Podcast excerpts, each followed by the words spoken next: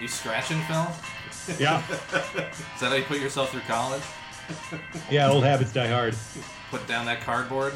Do some breakdancing. Welcome back, guys. Another week of Barstool Politics. Yeah. What what episode is this? Are we creeping up on twenty-nine? That's almost good. thirty. Big yeah. three oh next week. Um, yeah. Awesome. And Phil Barker's here. He almost didn't make it. You weren't feeling well earlier this afternoon, but it's good to see you uh, nice back. And perky. Yeah. Yeah. Do, do you want to tell the audience members what cured your, your ailment? Ham. Ham. Ham. I was feeling awful this afternoon, and then I ate a big old handful of ham, and oh, worked wonders. I'm feeling great. Not only do you learn about politics on this podcast, but there's also some good healthcare information. Home remedies. Yes. Have a migraine, eat some ham.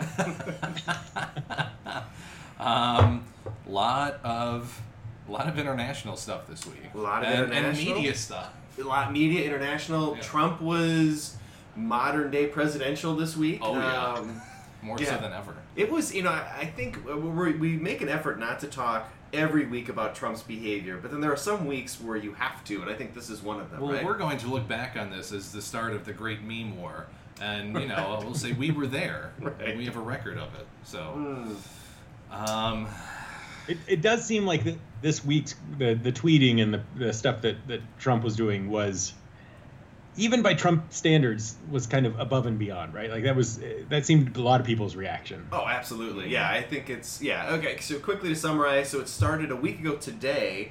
Uh, I'm guessing after watching uh, the episode of Morning Joe, Trump Trump was angry about their criticism of him, and uh, he hopped on the Twitter and he described uh, co-host Mika Brzezinski as a, quote, low I Q crazy Mika, and claimed in a series of Twitter posts that she had been bleeding badly from a facelift during a social gathering at Mister Trump's resort in Florida around New Year's Eve. Um, it, was, it wasn't... It, he, he says in the tweet that I was it, that Mika and Joe, Joe or whatever Joe Scarborough, wanted, yeah. wanted to join him at Mar-a-Lago, but she was bleeding badly, and he said no. So yes. It wasn't just that he ran into them and she was bleeding. It was yes. like they wanted to hang out with him, and he said no because she was bleeding. Which apparently was all not true as well, right? I mean, so it's that's the other thing is because, because if you were bleeding from a facelift, why would you go out? Right, right. Like, on its face, it's just wrong. Like, they're very vain people, right? Well, and she's not smart. He said that, but, but so she has to come out and say, like, you know, we I didn't have a facelift. They have a picture of her not clearly. Not bleeding.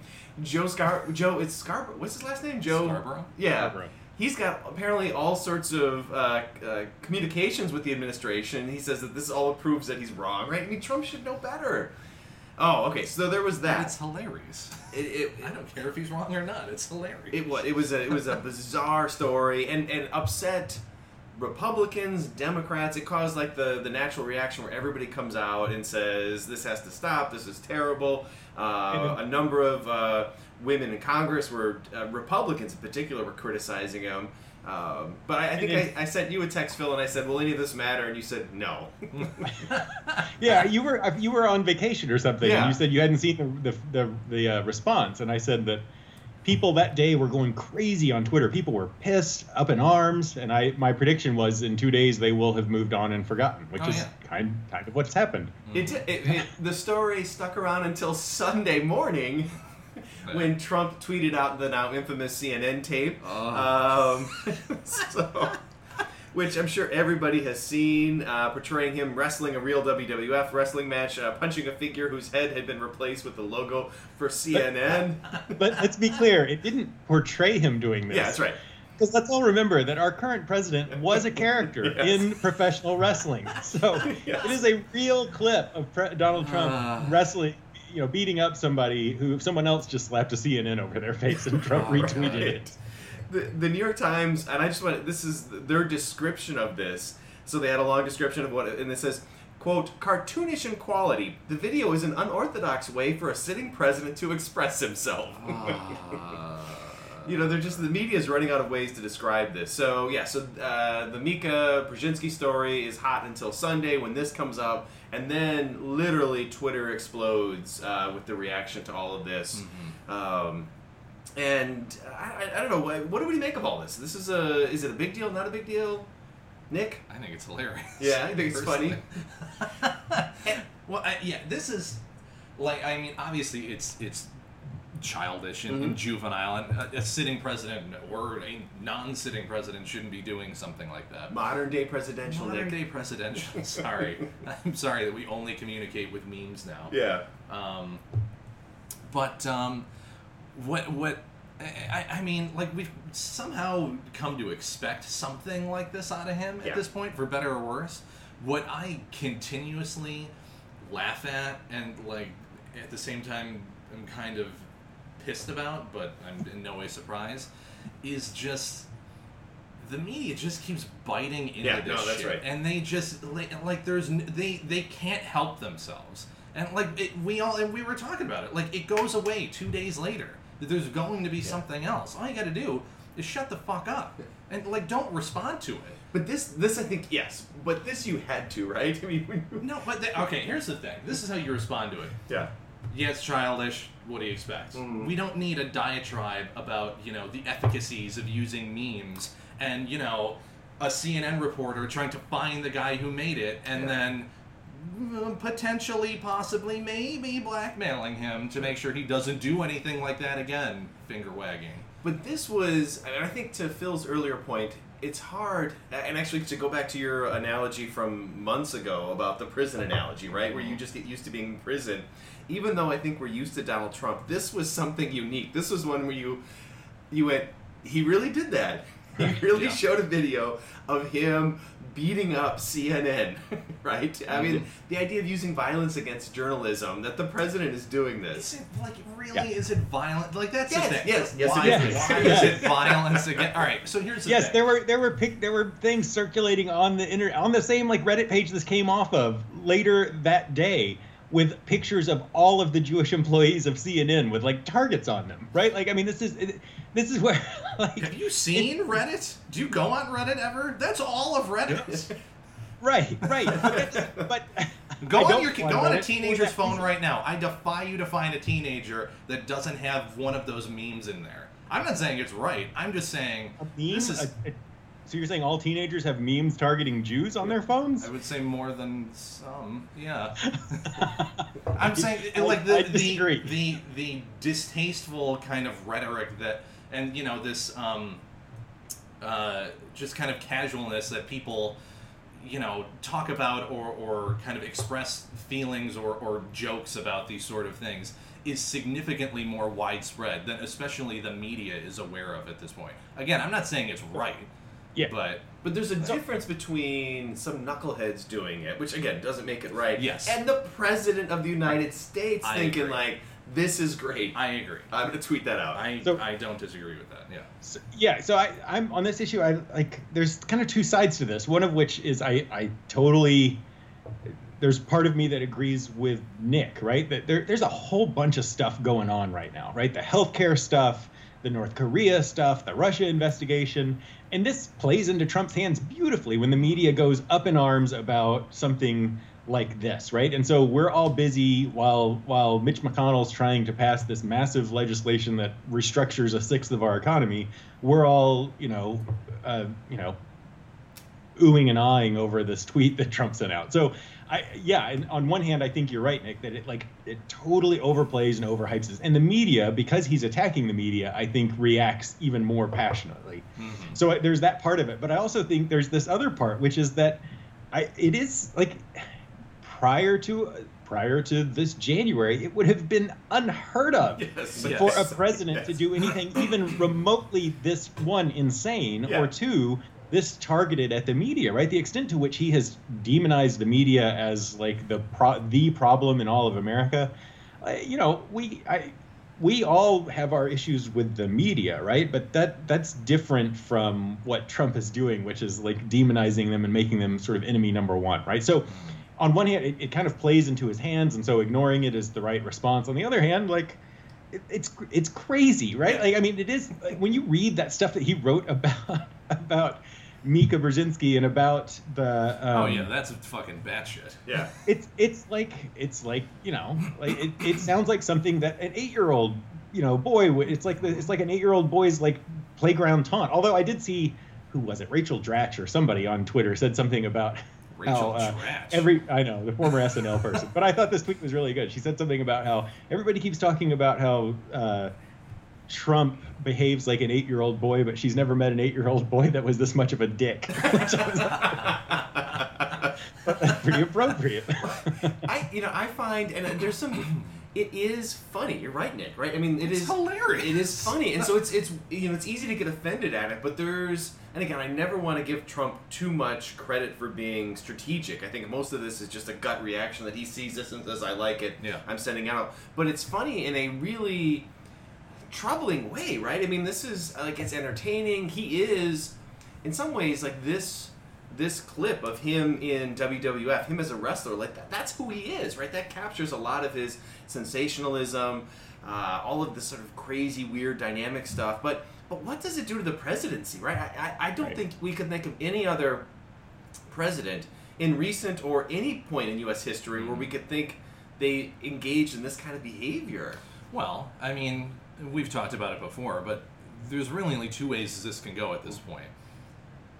Whenever he leaves office, whether it's four years or eight years at this point, I don't think there's any way he's getting impeached.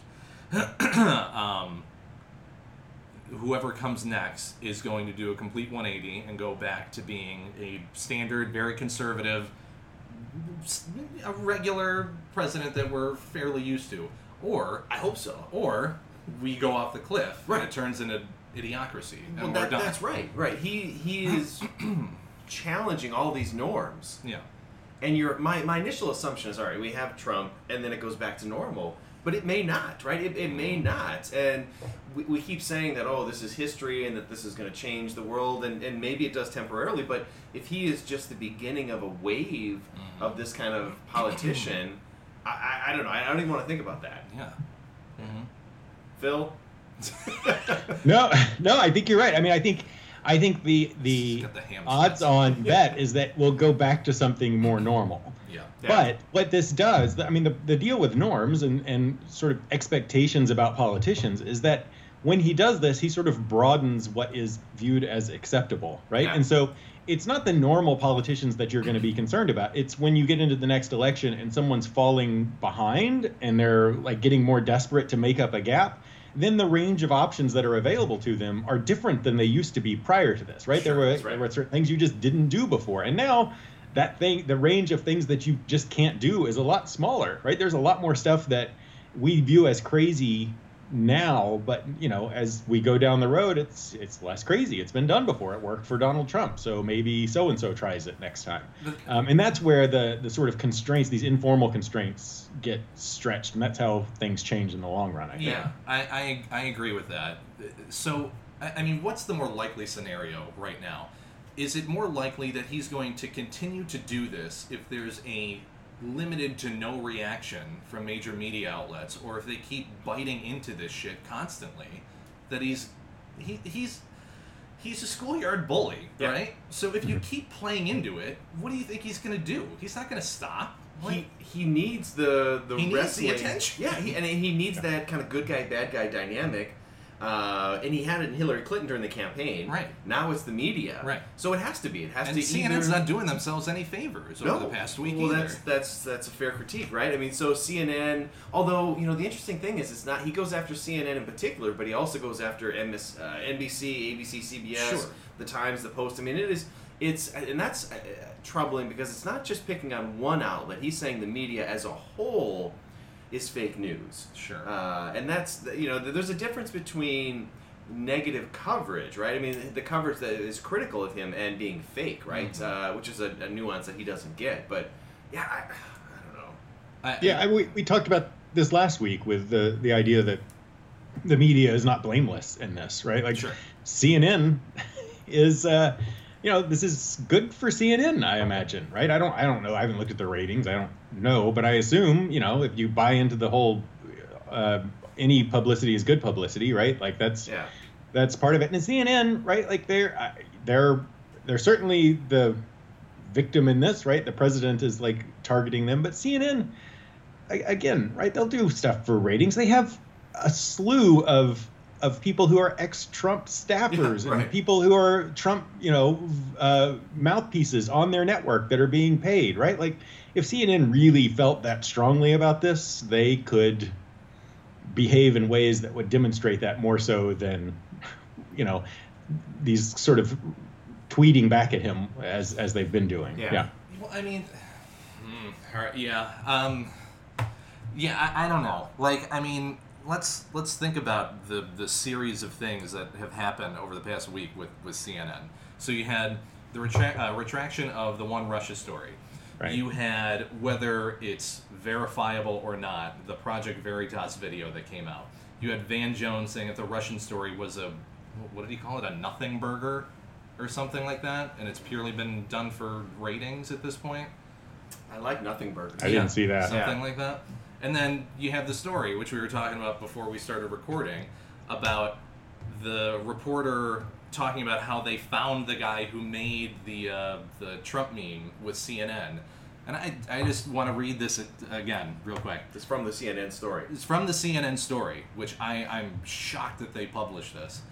Um, so the guy's uh, Reddit handle was Han Asshole Solo, just so everyone's aware. Yeah. Um, C N N is not publishing Han Asshole Solo's name because he's a private citizen who has issued an extensive statement of apology, showed his remorse by saying he has taken down all his offending posts, and because he said he is not going to repeat this ugly behavior on social media again.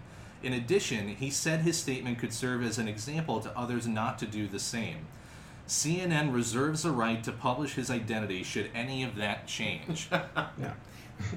How elitist and just fucking patronizing can you be? Like I, I, I like it, I read that and I go, that can't that can't be a real story. Like, I, so I yeah, people like have been people have been all over C N N about well.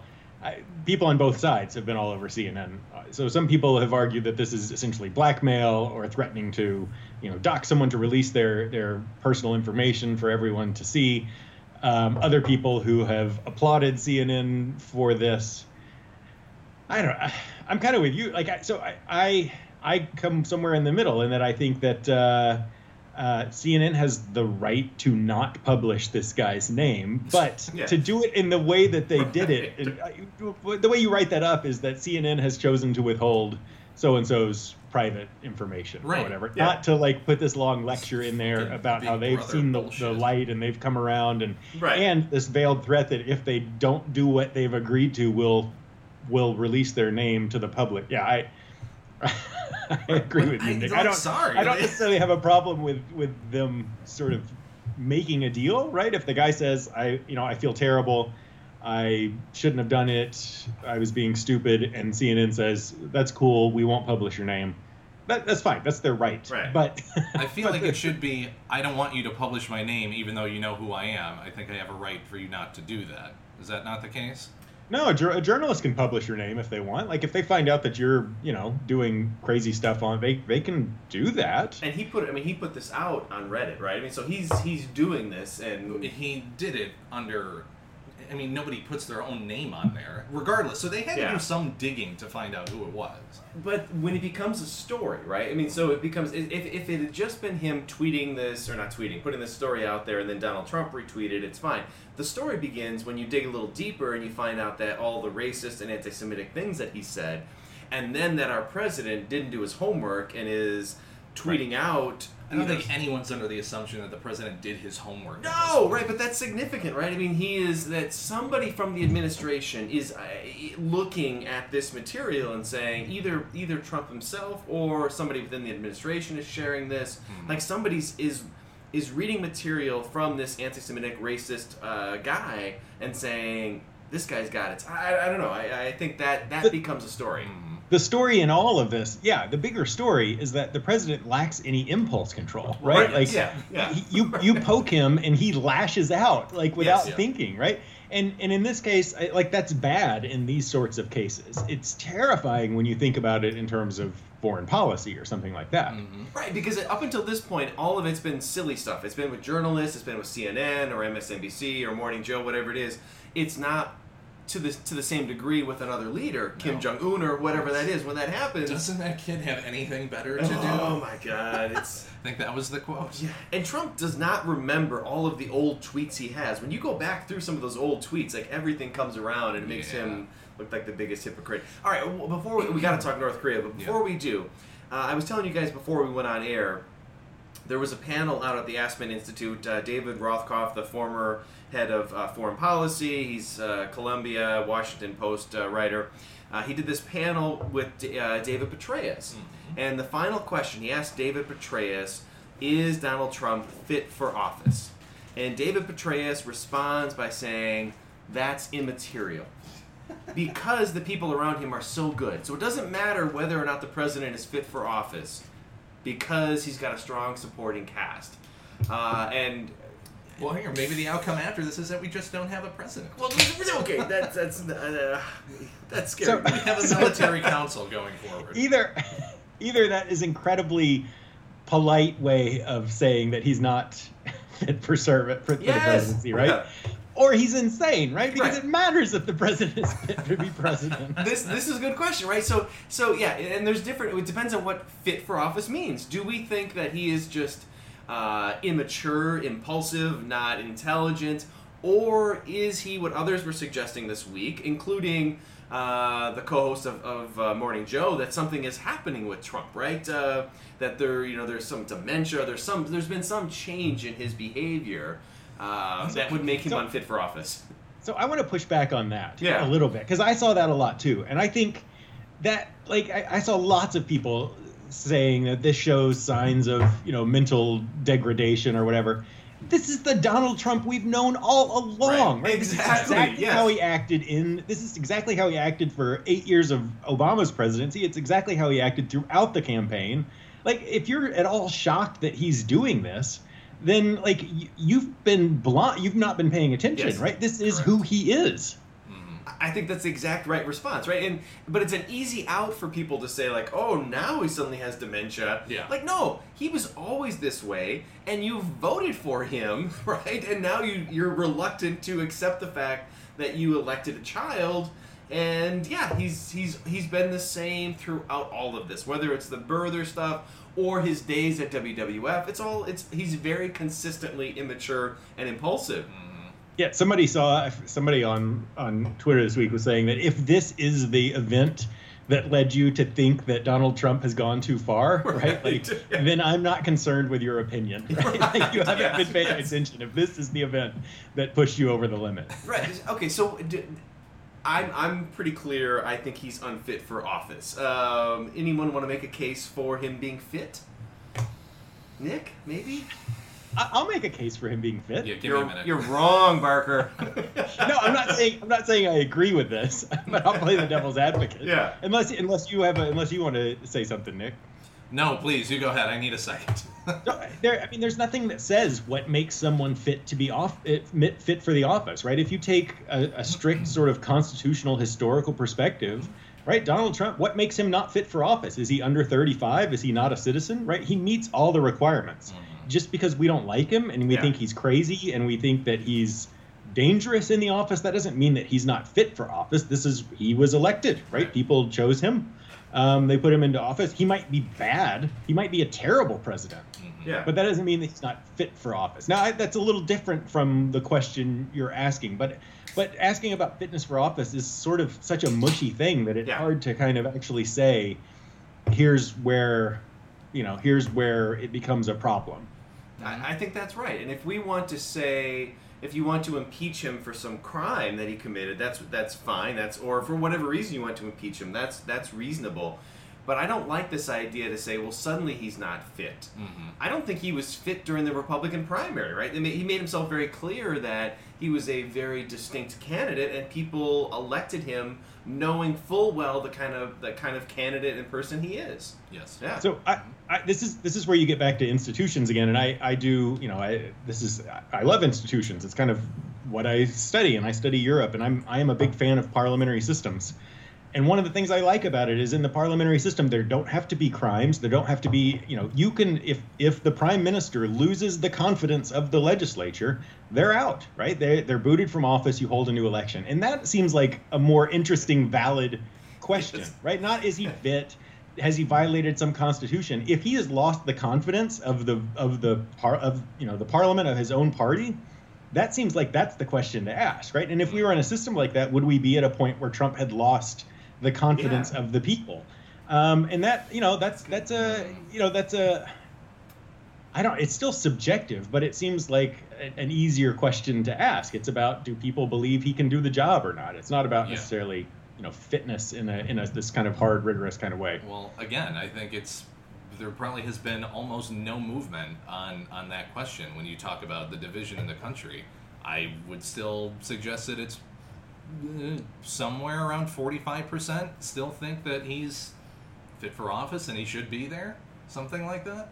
He's still his not fit for. Well, I mean, polling yeah. eighty percent among Republicans. Right. Um, yeah, no, and he's. It's, He's, his he's, approval numbers were in free fall, but they've largely stabilized, yeah, sort of right. upper thirties, and they've been there for a while now. Mm-hmm. And that's the thing. I mean, not only he's been successful to that extent that not only is he he's stabilized those. They're not great. They're terrible, but they're they're stable.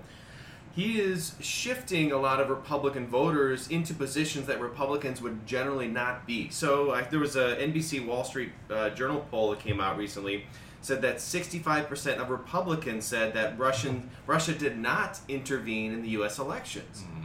I mean, so he's he's had that effect where he's shifted Republicans who traditionally are very anti-Russia are now buying the argument he's putting out there that Russia didn't intervene. That suggests he's he's effective. Mm-hmm. No, although I still say unfit in a way that, you know, is been clear for a long time. And, and, so. and to be to be fair, I one hundred percent agree with you that he's yes. not fit for office, yes. despite my despite my devil's advocate position. Uh, speaking of unfit for office, should we talk to, about North Korea?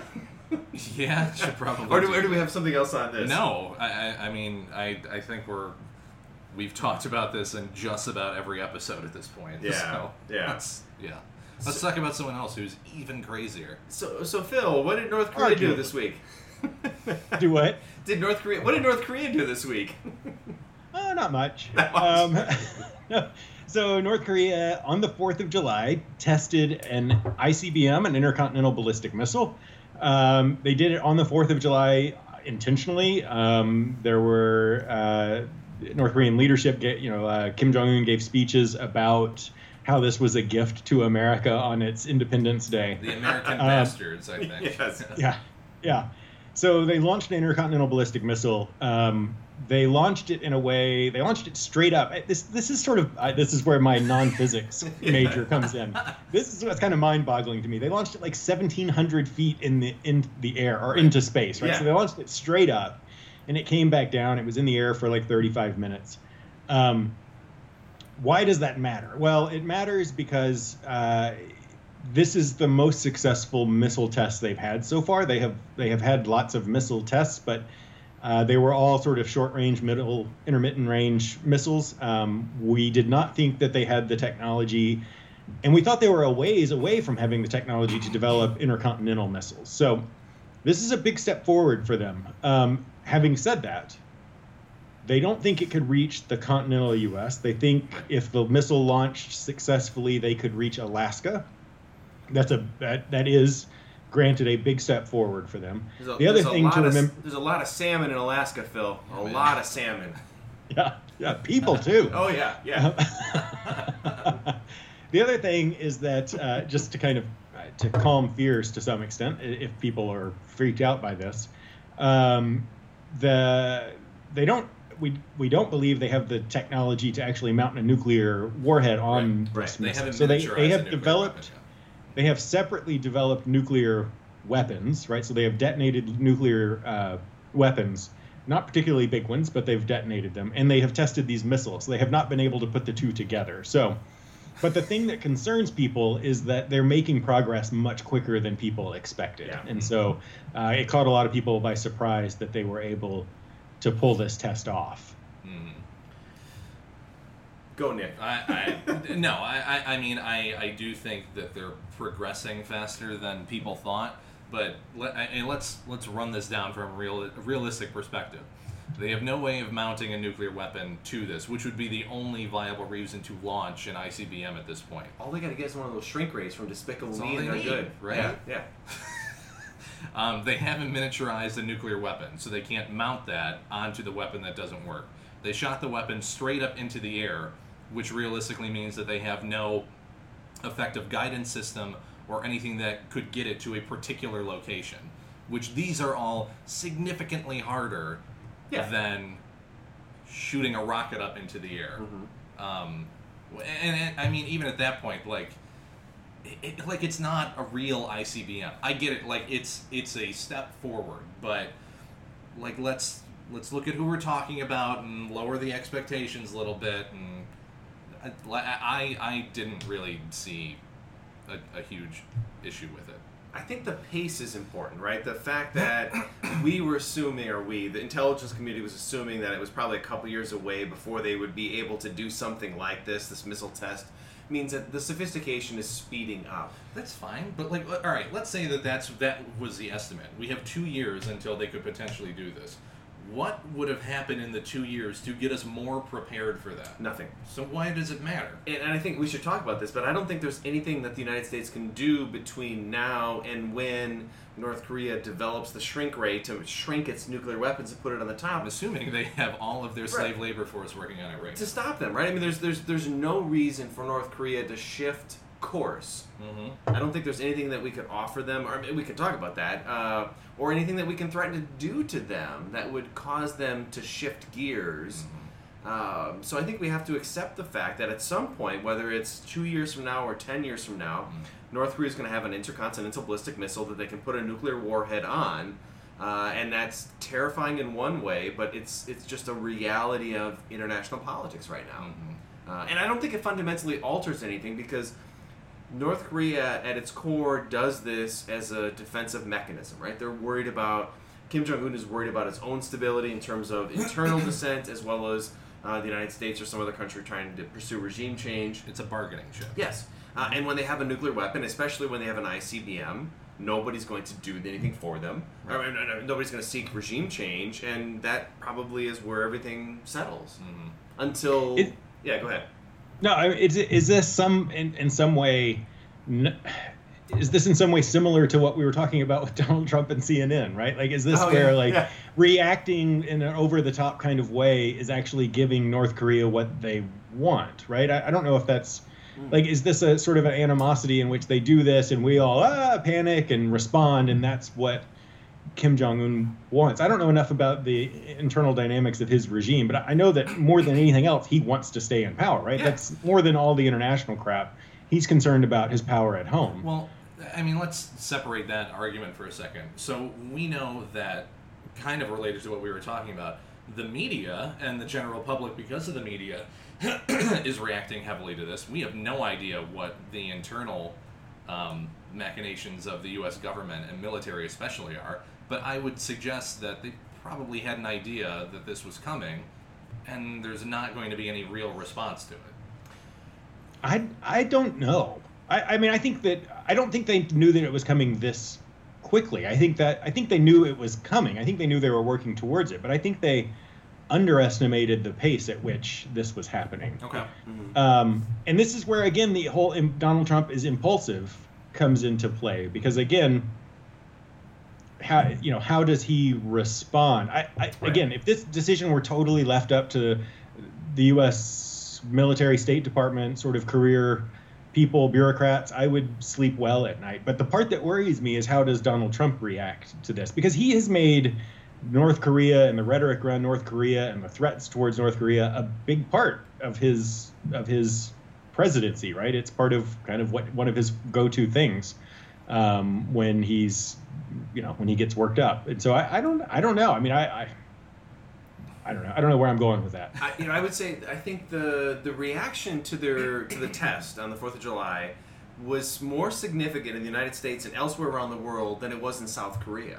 Sure. Uh, there was an interview. They interviewed a, a number of people in South Korea, and they were talking about this, and they said, yeah, it was it was just another test, right? And this is something we've grown used to. Like, we're always worried about North Korea. Yeah. But the fact that they have an intercontinental ballistic missile doesn't change anything for South Korea. It doesn't change right. anything for Japan. Yeah. It does right. change things for the United States.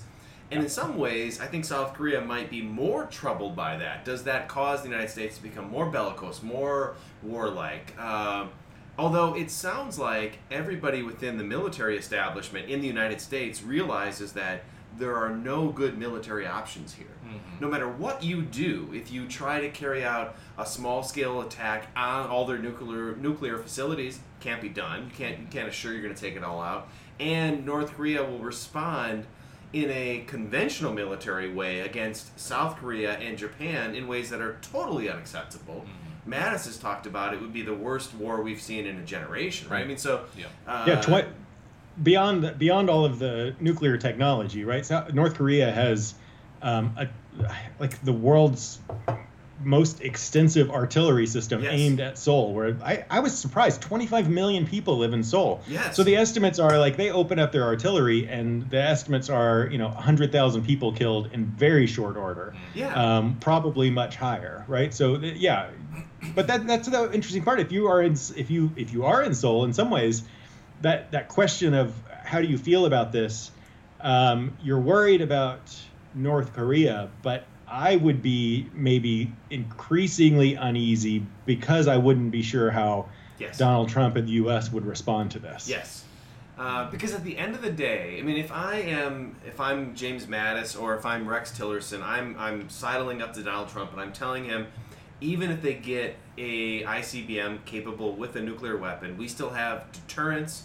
You know, we can threaten them. There's no way that they would launch a nuclear weapon against us because that would end North Korea. Mm-hmm. And as bizarre as Kim Jong-un is, he, like you said, Phil, he wants to stick around.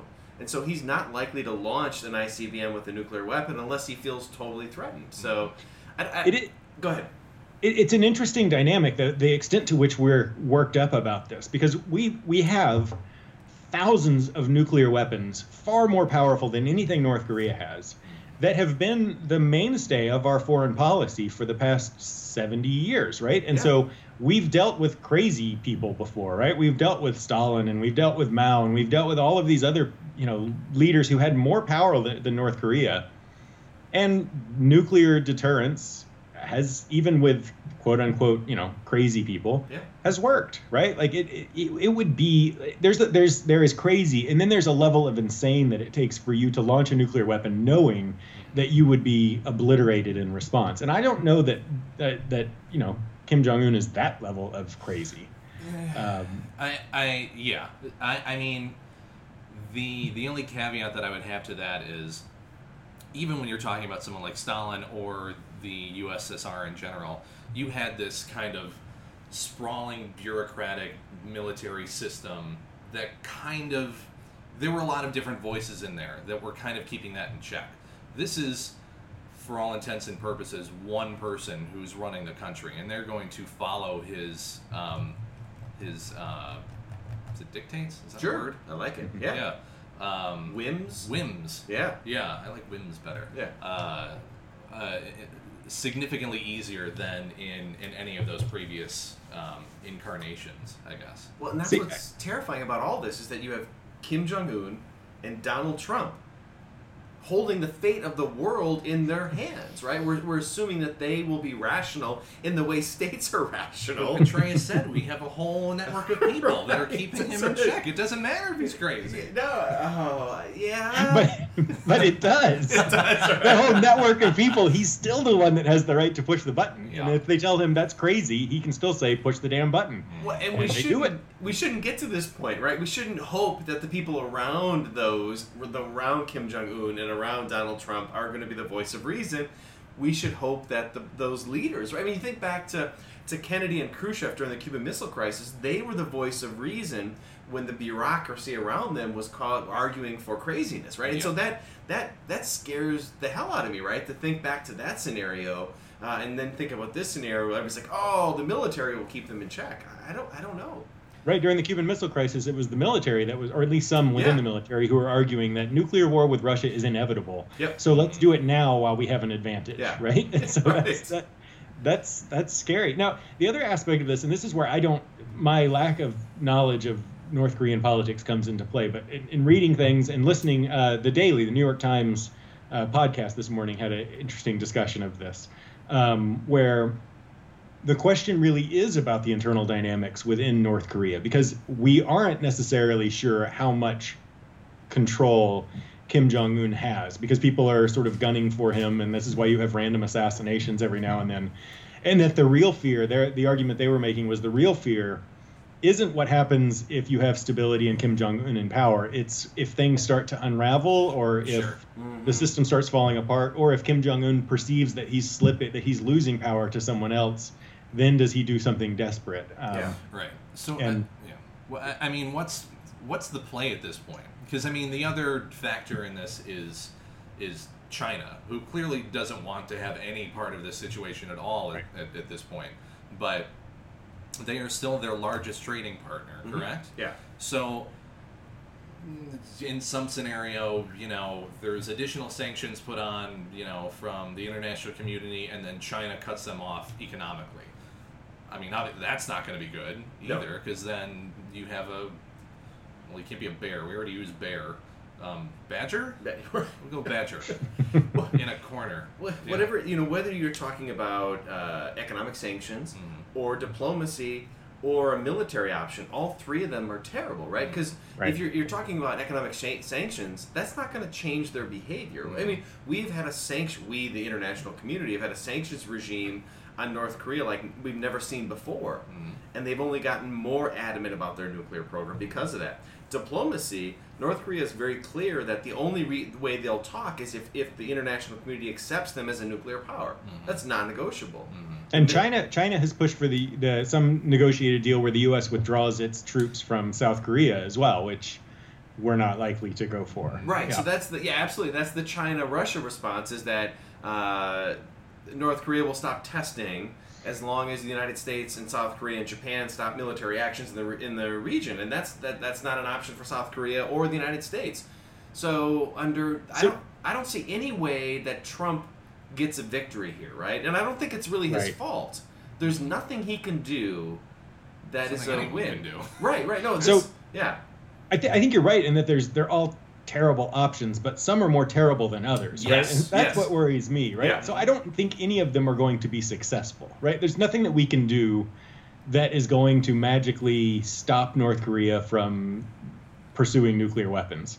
But deciding on military action seems to me more terrible than the others, right? So the others are maybe pointless, but they don't necessarily wreak havoc the way that military action has the potential to do. Yeah. Um, but that brings us back to what you started with, Bill, which is sort of that maybe it's time for us to start learning to live with a nuclear North Korea, right? Like, I, that's not good. I don't like that. I don't. I would rather the world not have a nuclear North Korea. But again, maybe we fall back on nuclear deterrence and the sort of things that have worked in the past to prevent nuclear attacks, and, and we have to hope or put our faith in that, because I, I I'm with you. I don't see another way out of it. Yeah, yeah. No, I, I think it's more a likely scenario to have that occur um, than to ratchet down more and make it even more difficult to um, for the regime to stay in power. I, I think the real threat, you know, compared to nuclear war and I C B Ms and, and, you know, the invasion of South Korea, is them um, using the technology that they have and outsourcing it somewhere else mm-hmm. that we're not aware of. At least, as far as we know, it's relatively contained within the regime at this point, which may not even be the case, but I'm going to say that because it makes me feel better. Um, but if they're in a corner and they have no other options or no other bargaining chips to, to work with, I can easily see them selling nuclear materials to, yeah. you know, another failed state or terrorist group or anything that's going to help them in that process. But, I, I mean, any nuclear power that we've dealt with or that has, you know, come into the, the, the foray is, is you know, a, a, a nation that's under that umbrella, we've kind of learned to deal with and, you know, have acclimatized to each other's presence. And, you know, some of that is because we generally came from the same, um, uh, what's the, um, um, cultural and, and, and background coming out of World War Two. Um, I, I, I, I don't know. Like, any anything that relates to military action, whether it's through additional economic sanctions or just direct conflict, um, I, I obviously that's the worst scenario possible. I but think there's. I, I agree with you that I'm terror. I'm, terror- I'm, I'm, badger, I'm pushing my badger into a corner. Apparently, well, no, here, the one reason I think it's unlikely, although it's still possible, and that is terrifying itself, that North Korea would pass weapons to a terrorist organization, is that people are really good, or I should say, the intelligence communities are really good about tracing nuclear weapons back. Right? They know, and if you are a state, you're less likely to give it, if you're North Korea and you give it to ISIS and then ISIS uses it in Chicago or L A or whatever, like somebody's going to find their way back to North Korea, and then North Korea knows there's a response, right? So uh, I would hope that the U S is good about communicating that message. Mm-hmm. Um, we're, we're also talking about a lot of nuance. This requires the Trump administration to have a lot of nuance about all these nuclear intricacies. And I think Mattis, Tillerson, McMaster, I think they get it all. But we have to accept the fact that Trump's not going to, right? He's got to defer, or we hope he defers to them. Yes. Um, the, the the thing in all of this that really terrifies me, I think, is that nuclear weapons, rightly so, have a stigma, right? Like we, they they are viewed in a whole different category from any other sort of weapon, even like worse than chemical weapons, I think. But but nuclear weapons are this dreaded thing. And, and again, they're terrible and they should be dreaded. But I think because of that, there is this tendency to think that anything to prevent that becomes acceptable, right? And and the, in this case, the the danger from like a conventional war breaking out between North Korea and South Korea or its neighbors, oh, yeah. I, I think is potentially far worse than the danger of an actual North Korean nuclear weapon, right? Yes, agreed. But... But there's this tendency to overlook that because we're talking about nuclear weapons, right? Yeah. And that's my fear, is that in this mad dash to prevent nuclear weapons, we actually spark something far worse, yes. right? Yes. That's, that's that's what concerns me. And that's the sort of nuance that definitely I, I worry that, that Trump doesn't get. Yes. And and that a lot of people don't get, I don't I think.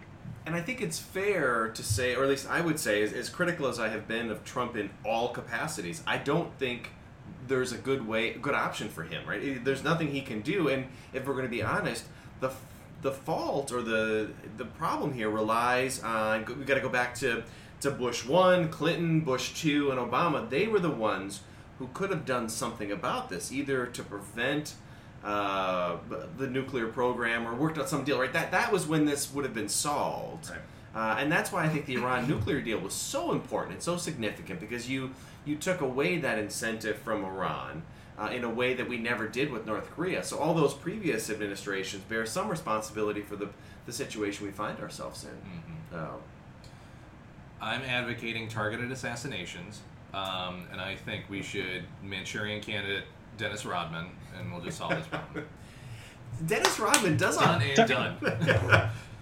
Targeted assassinations were actually discussed earlier this year, if I remember correctly. Yes. That was one of the options that was put before Trump yes. in dealing with this. Yes. But it sounds great. Apparently, James Mattis has been very clear that he does not want the military to act here. He would much prefer diplomacy to pursue, and so this has been given nah. to Tillerson. But William Cohen, the former Secretary of Defense, has come out and said we should be thinking about military options. And that scares me, right? That somebody... Yeah. who knows that there are no real good options here are saying, like, eh, let's still try one, right? Um, you gotta have the option. Well, the option is good. Just don't bring it to the table.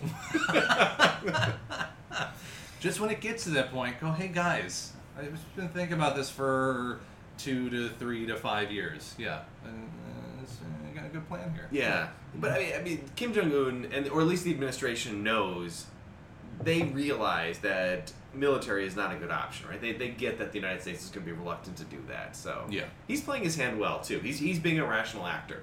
How much longer can the North Korean population handle it? I mean, there's a, there's a an increase in the amount of outside media coverage and materials that are actually getting into the country, would they ever get to a point where it would be an internal revolution? Yes.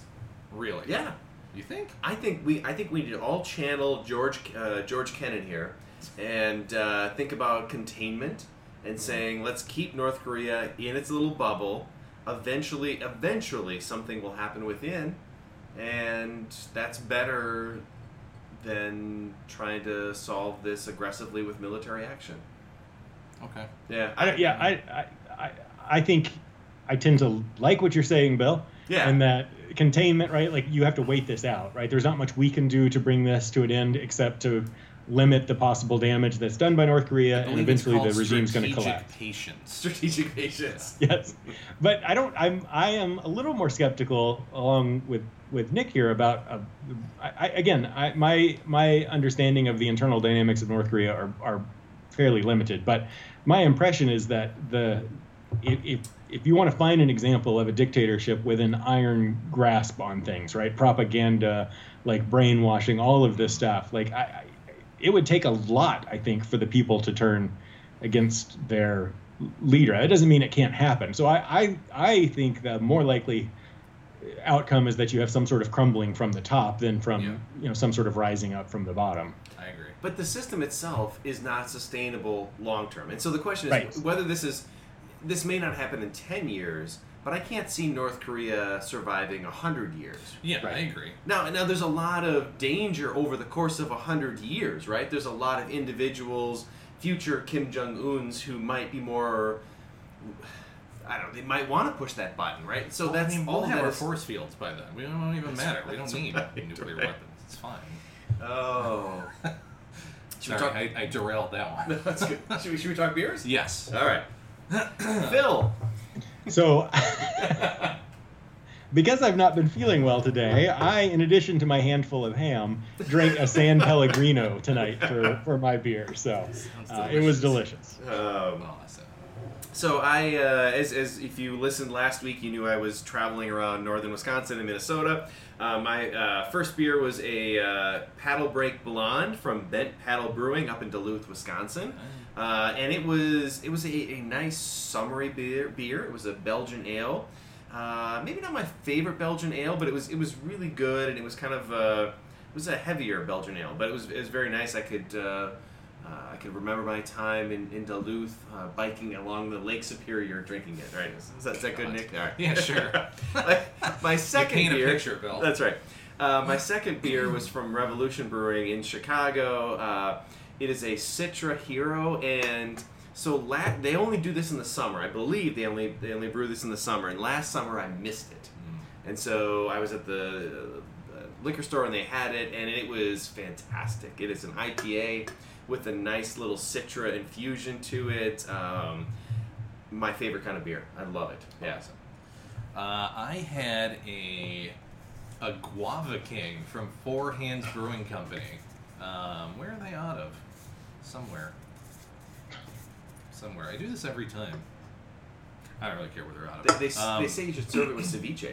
Yeah, ceviche. The can is fantastic. Or an entire cow, apparently. No, it's real beef. um, it was, uh, I imagine, more guava out of it. It kind of tasted like a... Um, A sour Coors Light? You wanted more guava? I wanted more guava. You don't hear that every day. No. Nick, no it's on the cover. Saint Louis, Missouri. Right, whatever. It wasn't that good. I'm usually the one who can't read labels. Shut up. um, yeah, I, I was not super impressed. I was expecting something kind of a little bit sweeter. Like I said, it tasted very kind of Miller or Coors Light-y with a tinge of, of um, tropical fruitness to it. Um, and it kind of looked like uh, like melted Jolly Ranchers when you pour it. So they're probably not going to sponsor us. No, they're probably not. But that's fine. This is the four, This is the one that you're supposed to drink with ceviche. Yes. yes. Is Saint Louis a big ceviche town? I get all I'm my ceviche skeptical. From Saint Louis. They get it straight out of the river. uh, um, oh God. Your second beer. Second beer I had was a Crushinator. Uh, session I P A from Maplewood uh, Brewing Company out of Chicago. We had one of their other ones before, Um, I can't remember what it was, but this was uh, kind of a lighter I P A um, with a little um, a, kind of a tropical notes to it. Pretty good. Um, a little hoppier than I expected, but definitely drinkable. And it comes in a bigger can, so I'm all about that. Um, yeah, I, I, I liked it. Um, I'll probably have a third. Um, but all of this stuff will... Uh, I posted some of them to our Facebook page, um, facebook.com slash Barstool Politics. And then check, uh, check out our um, Untapped account uh, on the Untapped app, uh, where Barstool Politics is a username. And we'll put our uh, numbered reviews for each of these as well. Somebody so. asked to be our friend on Untappd. A bunch of people are our friends. Oh, really? Yeah. Oh, I did you that. not know that? Well, I, you know, the technology. Well, it's hard for people. I'm sorry. Bill's, Bill's very old. Yeah, that's right. um, so we only have a few minutes left. Can we, can we talk Putin, Trump? Yes. Can we preview what that's going to be? So tomorrow... Putin and Trump are going to have their first sit-down. It's not going to be in a hallway, like it's a formal meeting. Um, the McMaster, the National Security Advisor, came out and said there's no agenda on the U S end. Well, I'm assuming it's going to be about a five-minute handshake and just staring at each other and see who breaks contact first. Oh, Putin is good. Don't we think Putin is going to play him? Oh, going into this meeting with no agenda is the worst idea yes, possible. It's terrible. Yeah. So I don't know if you guys know this, but there was a time when Putin was meeting with Merkel, and Merkel apparently is afraid of dogs, mm-hmm. and he brought a dog into the meeting. Putin just like will do whatever he can. It's the greatest. So the the stuff that Trump, you know, people talk about Trump, you like the handshake is sort of this like psychological thing, right? You grip and you hold on longer and. Yeah. Like he, like Trump does this in sort of a laughable way. Putin does it like the way it's supposed to be done, right? He's a K G B guy. Like he has a long history of making people wait, sometimes like hours to meet with him, even yes. though they have a scheduled appointment. Yes. Like, he's the Gordon Gekko of world leaders. He, yes. He's going to eat Trump alive. Well, and apparently in the meeting, it's only going to be six people. It's going to be Trump and Putin, uh, Lavrov and Tillerson. And the interpre- interpreters, right? I mean, this oh, this is the God. worst thing. If Trump needs a team in there, and he needs to be hooked up to strings so that anybody can pull on his arms when things are not going well. Is Tillerson even alive? Oh yeah, he's yeah he's winning the petroleum award that you won oh, last year. That's right. yeah. So so the only guy with Trump is somebody who Putin gave an award to, right? Oh my God! It, it's. I mean, I, I don't know. I don't. I, it probably won't be a huge deal because nothing's going to be decided there. But this will not be a win for Trump. Um, I, I am curious to see the actual response, though. I, I, there, I bet there's going to be a couple surprises in there. Is is there any way Trump brings up Russia's interference in the elections? No, they've already said that that's not going to be brought up. He okay. has no plans to bring up Russian interference in the election. How the hell is that possible? Yeah. How the hell do you meet with the Russian president and not even bring up Russian interference in the election? Well, you can't do it to his face. It you got all... to you got to do it on Twitter, it like all the awkward. other trolls. That's right. Damn it. Learn the new medium. So if if when Trump meets with the Russian ambassador in the White House on his own grounds, he blurts out top secret information. Right. Well, what's going to happen when he meets in Russia on Putin's territory in like closed doors with no media there? Like what what's going to happen? Well, and they know, I mean, unlike Trump, Putin will have done his homework and they will be thinking for days and weeks about like what can they ask him? How can they probe certain questions to get responses? Yes, he's going to Johnny Cochran the shit out of this. Right. And, and Trump will get and I, I'm assuming that Putin will be buddy-buddy with him. Mm-hmm. Because Absolutely. Trump yeah. wants a good meeting. Trump wants to walk yep. out of something to say, that was great. Uh, and, and Putin will also play the long game. So maybe nothing comes from this meeting, but let's say they have a wonderful meeting, and, and Putin might even take a short-term hit, might say something, whatever it is, you know, to, to pursue long-term goals. Um, to be a fly on the wall in that meeting oh, would yeah. be the best fly ever. So... See that fly? That she's fly. On us that's right great. Yeah. And if there's so, a fly on the wall, it's certainly a Russian, like, you know, recording. Drones. You know, yeah. Yeah. Don't worry about it. So Trump, Trump is over. Trump is already in Europe on his way to this, on the way to the G twenty and meet with, with Putin and whatnot. Yes. Yeah. So, yeah, and he's already giving speeches. He gave a speech in Warsaw today that was very nationalistic, let's all work together to save the West, mm-hmm. bashing the media again, um, bashing C N N. Well, you would post it. Sharing with the, what was it, the, the the one quote that I loved was something about how, you know, with Stalin and Putin, the Poles, they really had a hard time, didn't they? Right. Uh, master of understatement. So. Well, and it's it's significant, and again, most people don't follow Polish politics the way Phil Barker does, but going to Poland is important because it is, you know, the their their president is pushed far right in terms of, of attacking uh, press freedom, Uh, attacking. I mean, it, the democracy there in Poland is struggling. They're on a they're on an authoritarian drift without a yes. doubt. Yep. And so, you know, it's, I guess it circles all the way back to an earlier conversation we had. But there was something about the press conference today between Putin and the president of Poland where they were both attacking fake news, right? So you're now in a situation where Putin, I mean, that's Putin, God, Trump, and other more authoritarian democratic leaders are seeing eye to eye about the danger of a free press, right? That's mm-hmm. Uh, that was not a accidental decision to say, let's start with Poland. Yeah, I, yeah, I, I mean, what I found interesting, it, it, like I, I was, I listened to some parts of the, the speech that he gave. What really shocked me was that after the speech was over, they fucking loved him at that rally. Uh, yeah, uh, like, Trump? Yeah, it sounded like a Trump rally here. Which yeah. I, I... They bust supporters in. Well, well all right, fine. Whatever. In Poland, you can okay, do that. Okay, Hillary. Sorry. Yeah. Calm down. No, like, I... I like, I... As, as much shit as you want to want to give him, like, I I can't accept that all of those people were bussed in just to support him. Like, I, I do think that there is a... Go ahead, Phil. But, what? No, no, no, no. I... I, I... They probably weren't all busting, but that's I think that's Bill's point, though, too, is like that's why Poland was chosen. There there were talks about how he's also going to visit Great Britain during this trip, yes.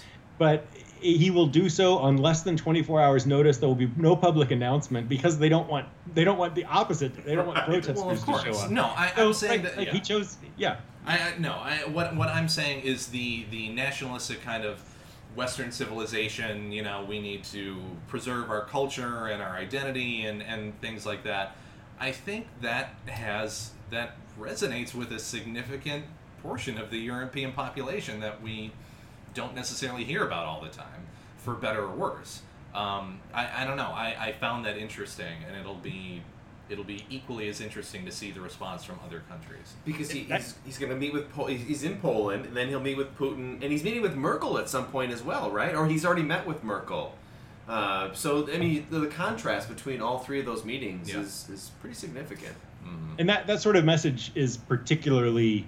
You were saying there's a there's a group of Europeans that that appeals to. That, that is particularly appealing in Poland as well. Right. I mean, that, that's been... Um, you see a lot of that in... It varies from country to country, but Poland sure. is a good place to give that sort of to give a Stephen Miller speech. Yes, was was you, uh, you posted that? With oh, the, the handshake, the handshake. Yes. Uh, so, so if you haven't seen it, go to our Facebook page because so they had the the first couples shake hands and they had this diplomatic meeting, and so the presidents shake hands, uh, and then the first lady for Poland makes a move to go shake Avant, no, uh, Melania. Melania. Melania. I confuse them. Melania's hand. He confuses them, too. Right. And so Trump puts his hand out thinking that she's going to shake his hand, and she goes straight for Melania, mm-hmm. and he's like, oh. The, the look on his face is fantastic as yes. he processes what's happening. Yes. um, oh. Yeah, it, um, it'll, it'll be interesting, to say the least. So we live in interesting times, Nick. Oh. People are going to look back at this and go, how the hell did people live through this giant clusterfuck? It's it's good we're cataloging it with the podcast. Yes. Yeah. Someday yeah. the aliens will find it after the nuclear war is over. That's right. um, anything else that we want to touch on real quick? Nothing? No? I think we're good. Unless, Phil, do you want to quickly exp- you know, talk Hobby Lobby? Just like... That is an interesting story. Yeah, yeah. Yes. There's not a whole lot to say about it. I just find the story fascinating. Now, Hobby Lobby has been, uh, uh, well, not in any. There, there's no, there's no criminal prosecutions or anything. So, Hobby, the, the president of Hobby Lobby, um, uh, has been buying illegally uh, basically biblical artifacts out of Iraq for the last, however, couple of years, importing them in boxes that were labeled as sample tiles. They are actually like thousands of year old artifacts. Uh, totally illegal. You cannot traffic in these in these items. So he is, or he's paying a three million dollars fine and surrendering all of the artifacts that he bought. He was he's apparently building, I did not know this until I read the article today, he's building a museum of the Bible in Washington, D C. So it'll be short a few artifacts. But uh, um, there's something about the fact that almost certainly by buying these artifacts from probably the black market, he was almost certainly supporting ISIS and people like that. So yeah. There's a great irony in that the president of Hobby Lobby was helping to fund ISIS. But he was saving the artifacts. That doesn't he matter. Was. Right, yeah. oh. Um, the, the fact that some, I mean, somebody pointed out, and it, this is a whole road that I don't know that we want to go down, but I thought it was an interesting sort of thought thing, that uh, if you buy millions of dollars, if you traffic in millions of dollars of ancient artifacts across borders illegally, you pay a fine and move on with life. If you get caught selling drugs, selling marijuana, you go to jail for right, years. Right, right. oh, well, I mean, you're not hurting anyone now, per se. It's just, right. you know... The pain doesn't trickle down, Phil. Right. Nobody gets hurt from that. Right. Other than right. it trickles to ISIS a little bit. But that's, that's a victimless crime. That's right. um, um, well, this was fun, boys. This, yeah, this is a good one. Um, uh, plugs, uh, Facebook, um, uh, facebook dot com uh, slash Barstool Politics. Um, Twitter at Barstool Paul, and then our individual um, Twitter accounts. Um, what else are we? oh, the uh, the Untapped. You already mentioned that. Untapped uh, is yeah, Barstool. Barstool Politics, Politics at yahoo dot com. Yahoo dot com. Yeah. That, that email's been really, really quiet. I get emails from Yahoo saying like, "Is this account still active?" you should, Bill. You should. We should get rid of that, and you should just give out your cell phone number so people can text you. Yeah. Oh yeah, that, that makes sense. Yeah. Well, yeah. That sounds like a great idea. Maybe next week. um, oh. Yeah, well, uh, well, next week I'm sure we'll have updates on, on Trump's trip, and you know, hopefully we're still here and the nuclear war hasn't started. So, um, yeah, thanks, guys. Cheers. Yeah, cheers.